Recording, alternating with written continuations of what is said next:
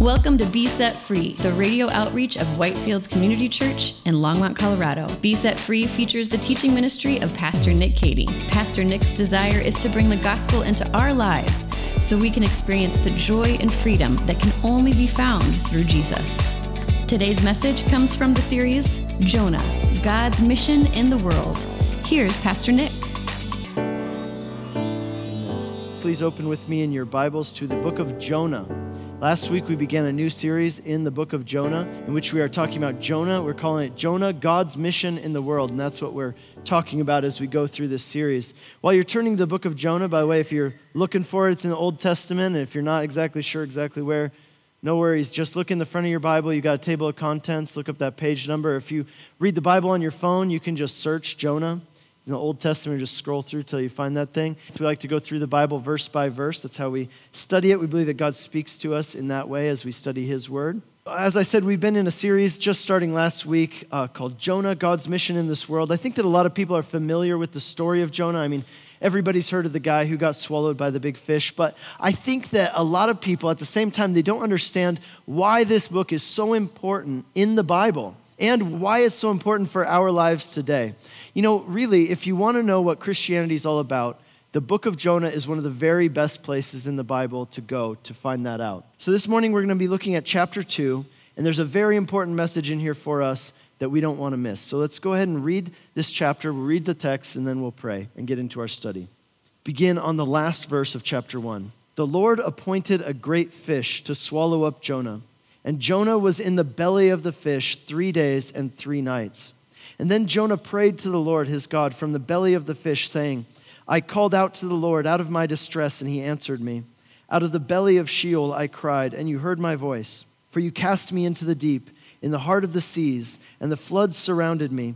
All your waves and your billows passed over me. And then I said, I am driven away from your sight, yet I shall again look upon your holy temple. The waters closed in over me to take my life. The deep surrounded me. Weeds were wrapped around my head at the roots of the mountains. I went down to the land whose bars closed upon me forever. Yet you brought up my life from the pit, O Lord my God. When my life was fainting away, I remembered the Lord, and my prayer came to you in your holy temple. Those who pay regard to vain idols forsake their hope of steadfast love. But I, with the voice of thanksgiving, will sacrifice to you. What I have vowed, I will pay. Salvation belongs to the Lord. And the Lord spoke to the fish, and it vomited Jonah out on the dry land. This is God's word. Let's pray. Heavenly Father, we thank you for your word. And this morning we come with expectant hearts, Lord, desiring to hear from you and expecting to hear from you as we study this chapter. Lord, would you help us to see why this chapter is important in this story? Would you help us to see why it's important in our lives? And Lord, would you speak to us through these words that are inspired by you? So, Lord, we ask that you would do those things and let it bear much fruit in our lives. Let us see Jesus and understand the gospel in a greater way, we pray. In Jesus' name, amen. So, how many of you have ever almost died? I mean, you don't actually have to raise your hand, it's kind of a rhetorical question. But I want to ask you a question How many of you have ever actually almost died or had a brush with death? Maybe it was a car accident you survived, or maybe a medical issue that almost took your life. Maybe it was something else. In 1981, President Ronald Reagan was the victim of, a, of an assassination attempt which almost took his life. He was shot in the chest on the left side, and the bullet came within inches of his heart. It shattered one of his ribs, it punctured his lung, and it caused severe internal bleeding. He was taken immediately to a hospital where he was treated, but even in the hospital, he developed an infection in the wound, and that almost ended up killing him, even if the bullet hadn't killed him. But he did survive. And later on, President Reagan went on to speak about this close call that he had had, this brush with death. And here's what he said He said, I have a sense that I was spared for a purpose, and that all my time after that belongs to God. I'm going to say that again because it ties into what we're talking about today. He said, I have a sense that I was spared for a purpose, and that all my time after that belongs to God. That same sentiment, by the way, is shared by many people who experience near death experiences uh, and survive them. They say, you know, my life was hanging in the balance. It could have gone either way. I could have died, but for some reason, God chose to spare me. There, there must be a reason for that. God must have a purpose with my life if He kept me around when I could have died.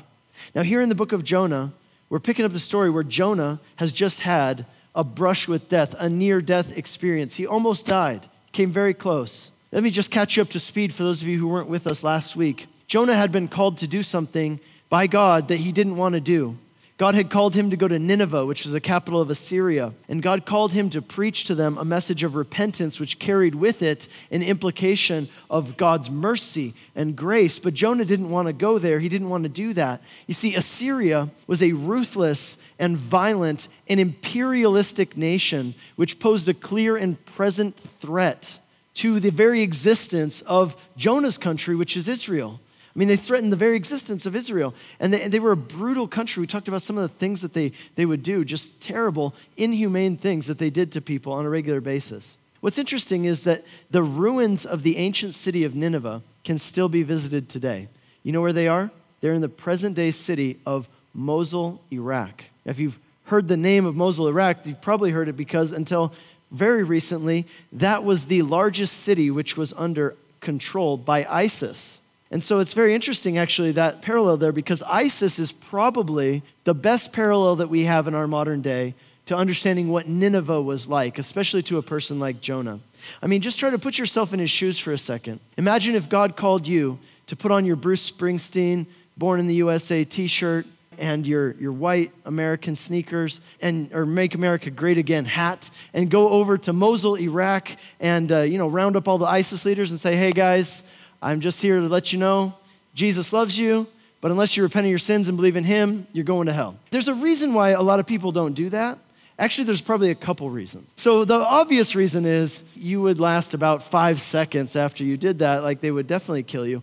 But the second reason is this I mean, who of us wants to leave our comfortable home here in America with our smart TV and our Wi Fi and our air conditioning? Who wants to leave their peaceful, pleasant life to go over to Iraq and, and risk your neck for the sake of some terrorists who, who are just horrible people? I mean, who attack and kill children and innocent women and, and who hate your guts? Who would want to give up all this to go over there and do that? No thanks. I mean, most of us would rather do anything but do that. And that's exactly how Jonah felt. So before we start getting too down on Jonah, we really have to put ourselves in his shoes and say, okay, if God called me to go and, uh, and preach to ISIS, what would I do? How would I react? See, there's a sense in which Jonah said, I'd rather not offer them the grace of God because here's the thing if God judges them, well, good. They deserve it. I'd love to see God wipe those guys out. And so Jonah ran away. He ran away from what God was calling him to do. In fact, it says that he ran away from the face of God. And so he gets on this boat and he's heading in the exact opposite direction. You know, he's in Israel, God's calling him to go to Iraq, and he gets on a boat going to Tarshish, which is in Spain. That's literally like the furthest possible place that you could go physically from where God was calling him to go. And so here's what happens. As Jonah's running away, God is pursuing him. God's coming after him. And by the way, that's one of the great themes of this book is that God pursues people. People, even though they turn their backs on God, even though people run away from God, God pursues people. And in this book, that's what we see. God is pursuing the Ninevites, even though the Ninevites aren't looking for him. God is pursuing Jonah, even though Jonah is running from him and turning his back on him. We see this very important principle God pursues people because God loves people. Last week, we saw that God, the way that he pursued Jonah, was by sending a great storm into his life, a, literal storm into his life. And Jonah was thrown overboard from the ship that he was riding on. He was cast into the open sea in the middle of a great storm. And Jonah was sure that this was the end of his life. No question was he sure that he was going to die.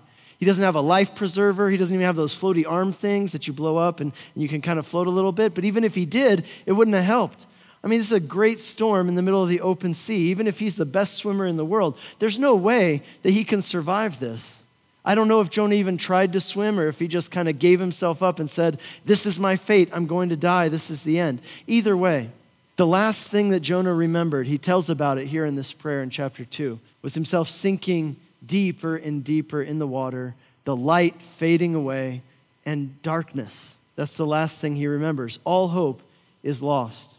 And then, in a surprising turn of events, everything changed in a moment. Jonah's life was saved. He was rescued in the most unexpected and incredible way. He was swallowed by a great fish.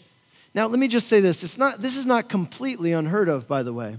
In fact, there's even a documented case of a man named James Bartley, who in 1891 was working on a whaling ship, fell into the sea, and was found several days later unconscious but alive inside of a sperm whale. Now, whatever kind of creature this was, the text tells us that it was sent by God to save Jonah's life.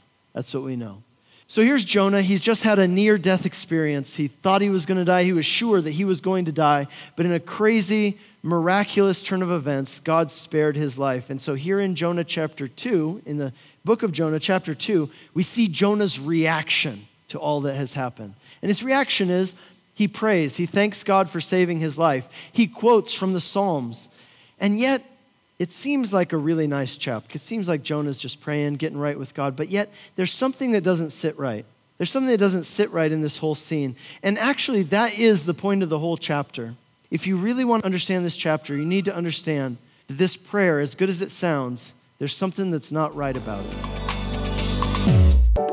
You've been listening to a message by Pastor Nick Cady of Whitefields Community Church in Longmont, Colorado. We'll get back to the remainder of this message in a moment. We are open for in-person worship on Sunday mornings with services at 8, 9:30, and 11 a.m. Come grow with us on Sunday mornings, online or in person at 8, 9:30, and 11 a.m. Now, back to Pastor Nick with the remainder of today's message.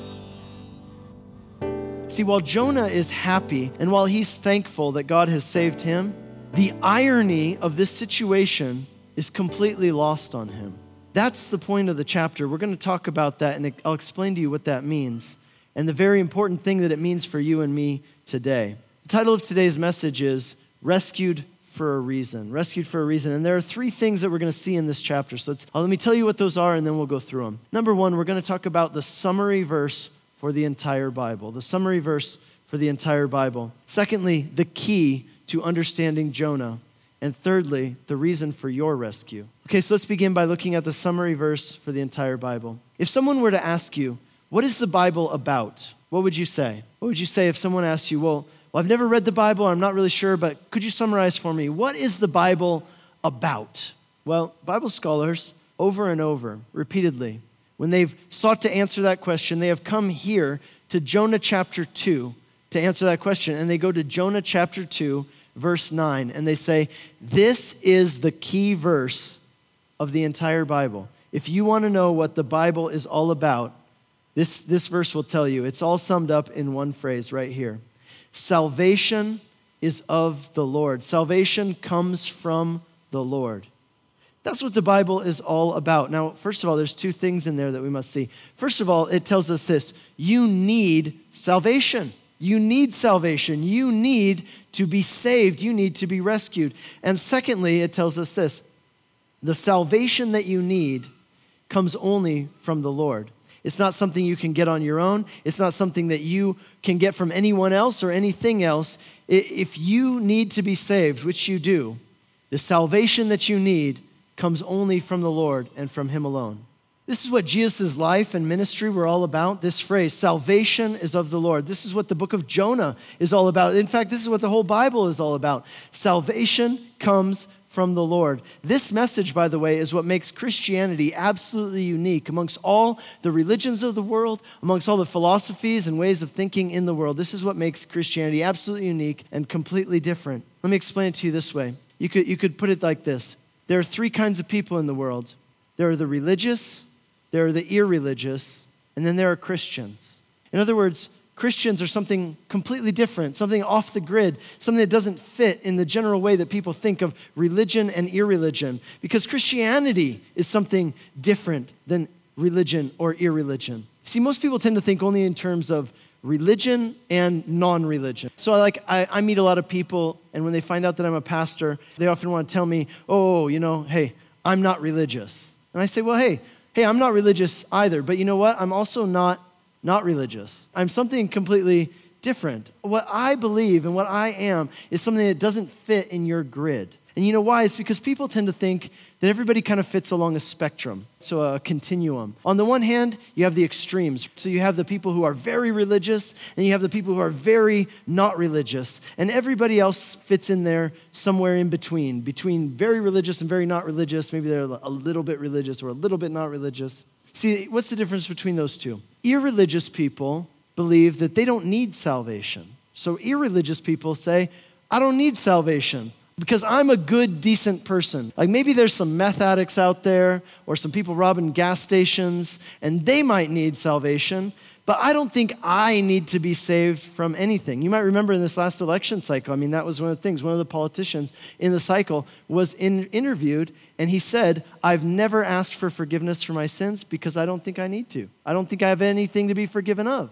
That's an irreligious person. That's a person who says, I don't need salvation. What do I need that for? I'm a good person. I'm not a drug addict. I'm not a criminal. I'm not a bad person. So I don't need to be saved from anything. On the other hand, you have religious people, right? So religious people admit the fact that they need salvation. The only thing is that they believe that salvation depends on them and what they do in order to get it. So if they're good and they follow the rules and the tenets and they do all the rituals, then maybe God will notice it and see it and he will bless them and help them and ultimately save them. So, irreligious people believe that they don't need salvation. Religious people believe that salvation depends on them and it's something that they have to earn. But the Bible says no, neither of those are correct. Instead, here's the deal salvation comes from the Lord. You need to be saved? Absolutely. But the salvation you need comes from God and from God alone. He's the only one who can save you. You can't save yourself. You could never earn it. You could never merit it, no matter how hard you try. The only way you'll ever get it is if He gives it to you as a gift.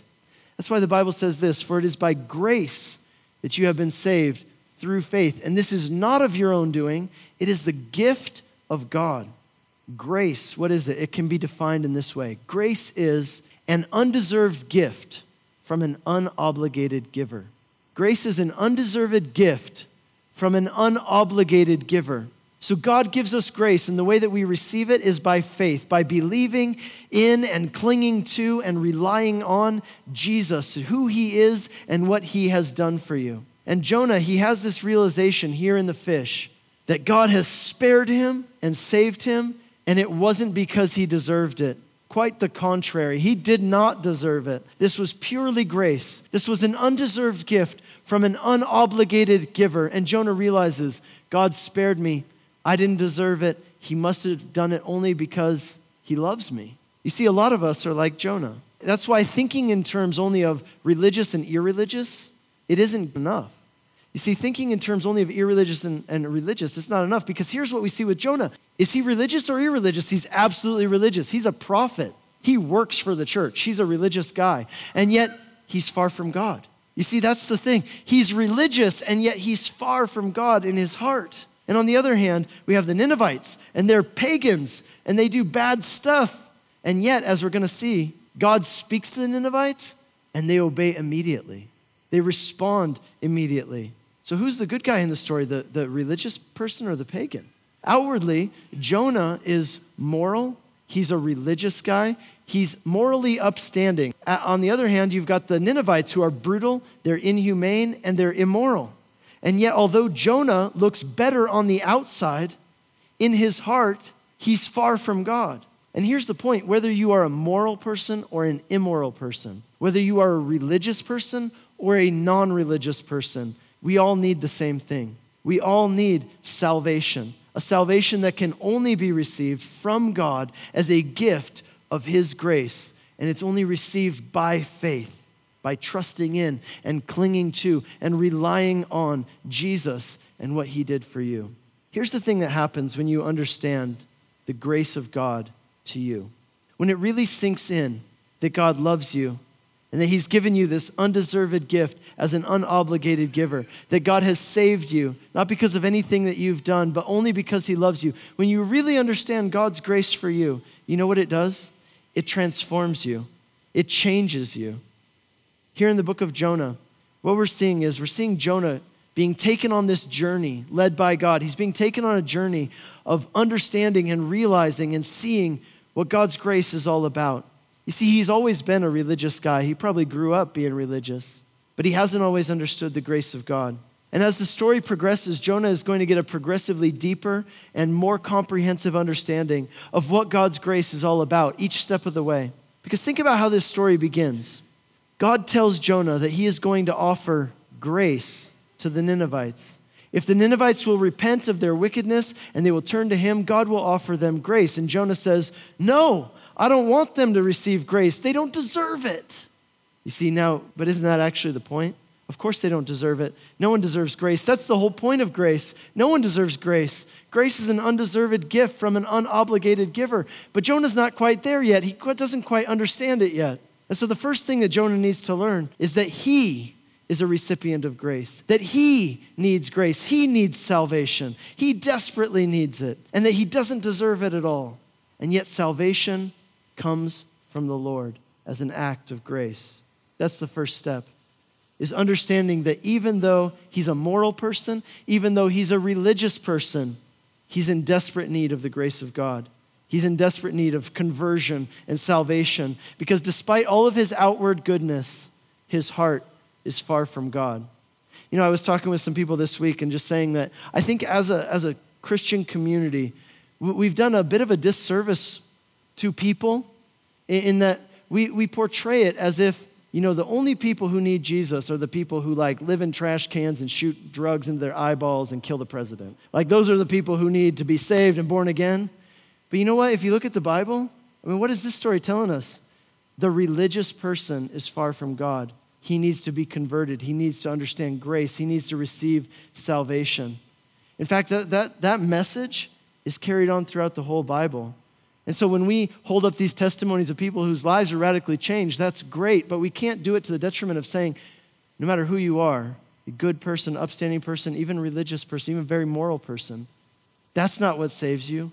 Jesus saves you, and everyone needs salvation, and salvation comes only from the Lord as an act of his grace. You see, it's only when you understand the depth of your sin that you will be amazed and thrilled by the grace of God. Let me say that again. It's only when you understand the depth of your sin that you will be amazed and thrilled and electrified by the grace of God. You see, for Jonah, like for many people, his sin wasn't outward, it wasn't obvious.